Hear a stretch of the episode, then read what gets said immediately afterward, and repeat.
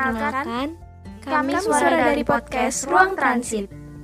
di mana ruang transit adalah ruangan untuk kita bersama-sama menyampaikan apa yang ingin kita sampaikan, entah itu cerita bahagia, galau, hingga perjalanan hidup sekalipun.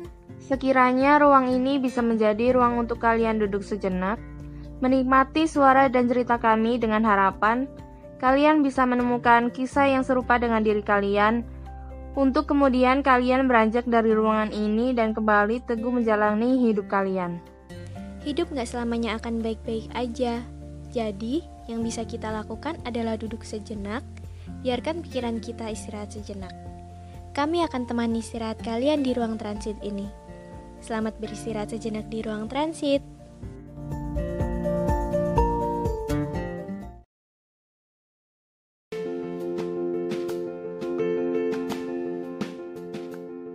Tidak tahu apa yang sebenarnya semesta rencanakan untukku. Tapi entah bagaimana, aku kembali bertemu dengan dia. Ya, dia, orang yang sudah membuat hati ini kebingungan. Hilang timbul yang akhirnya membuat perasaan ini aneh. Kak Yuda, satu SMA dengannya. Tentu saja ini tidak disengaja. Aku bahkan tidak tahu sebelumnya kalau Kak Yuda bersekolah di sini. Ya, kami memang bertemu lagi, bahkan satu sekolah.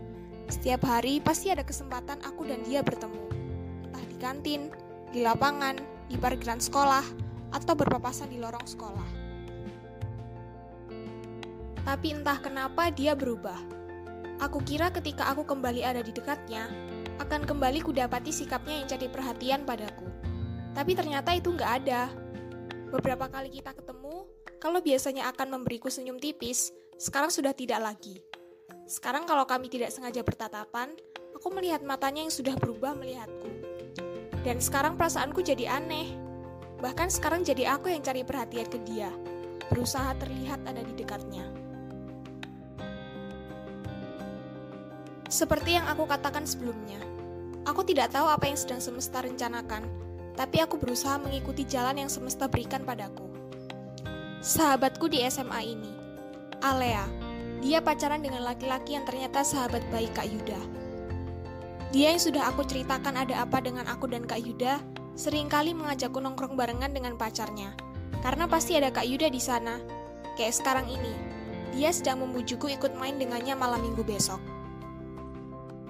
Ayolah Han, masa kamu dari kelas 5 SD kenal sama Kak Yuda nggak ada kemajuan sama sekali? Yuk ikut aku main. Sekali ini aja, biar seenggaknya kamu sama Kak Yuda bisa saling ngobrol. Duh Al, enggak deh. Aku nggak suka nongkrong, apalagi pasti isinya cowok-cowok kan. Aku nggak mau ntar malah jadi banyak yang tahu kalau aku suka sama Kak Yuda. Lagian kalau malam gitu, aku pasti nggak boleh keluar sama ibu. Udah, nanti aku yang izin ke ibu kamu. Pokoknya kamu mau dulu. Ada apaan sih, Han? Al, Nah, yang lagi nanya ini namanya Audi, teman sekelasku juga. Aku sama dia dan Alea selalu ke mana-mana bareng. Tapi aku dan dia nggak sedekat seperti aku dengan Alea. Kebetulan dia bendahara satu di kelas, dan aku bendahara dua. Itu, Alea ngajakin nongkrong bareng pacarnya. Kan sekalian Jian PDKT sama Kak Yuda. Ya nggak, Di?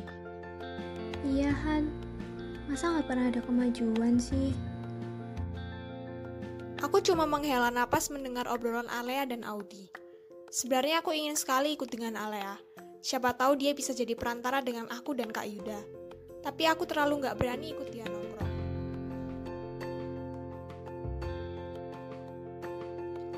Aku baru saja selesai mandi ketika melihat ada dua miss call dari sebuah nomor yang tidak aku kenal dan disusul dengan sebuah SMS dari nomor itu. Tulisannya, Jihan, ini Yuda, angkat teleponnya ya. Aku kaget sekaget-kagetnya. Gimana coba kalau kalian jadi aku? Gak pernah ngobrol apa-apa dengan manusia seperti Kak Yuda, terus tiba-tiba dia telepon dan kirim SMS. Malam itu aku menunggu sampai tengah malam. Tapi sampai aku ketiduran, tidak ada telepon lagi dari dia. Paginya aku pengerah sekali. Aku tahu, ini pasti ulah Alea, karena kemarin adalah jadwal dia nongkrong dengan pacarnya dan teman-teman pacarnya. Sampai sekolah, aku langsung bertanya pada Alea. Kamu kan yang kemarin telepon nomorku sampai SMS ngaku-ngaku jadi Kak Yuda? Maksud kamu apa sih main prank kayak gitu? Gak lucu tahu. Loh, apa sih Han? Pagi-pagi kok marah-marah sama aku? Aku nggak ngeprank kamu. Terus yang kemarin itu siapa? Ya kali Kak Yuda nelpon aku. Emang beneran kok itu Kak Yuda ngambil HP-ku. Nyari nomor kamu.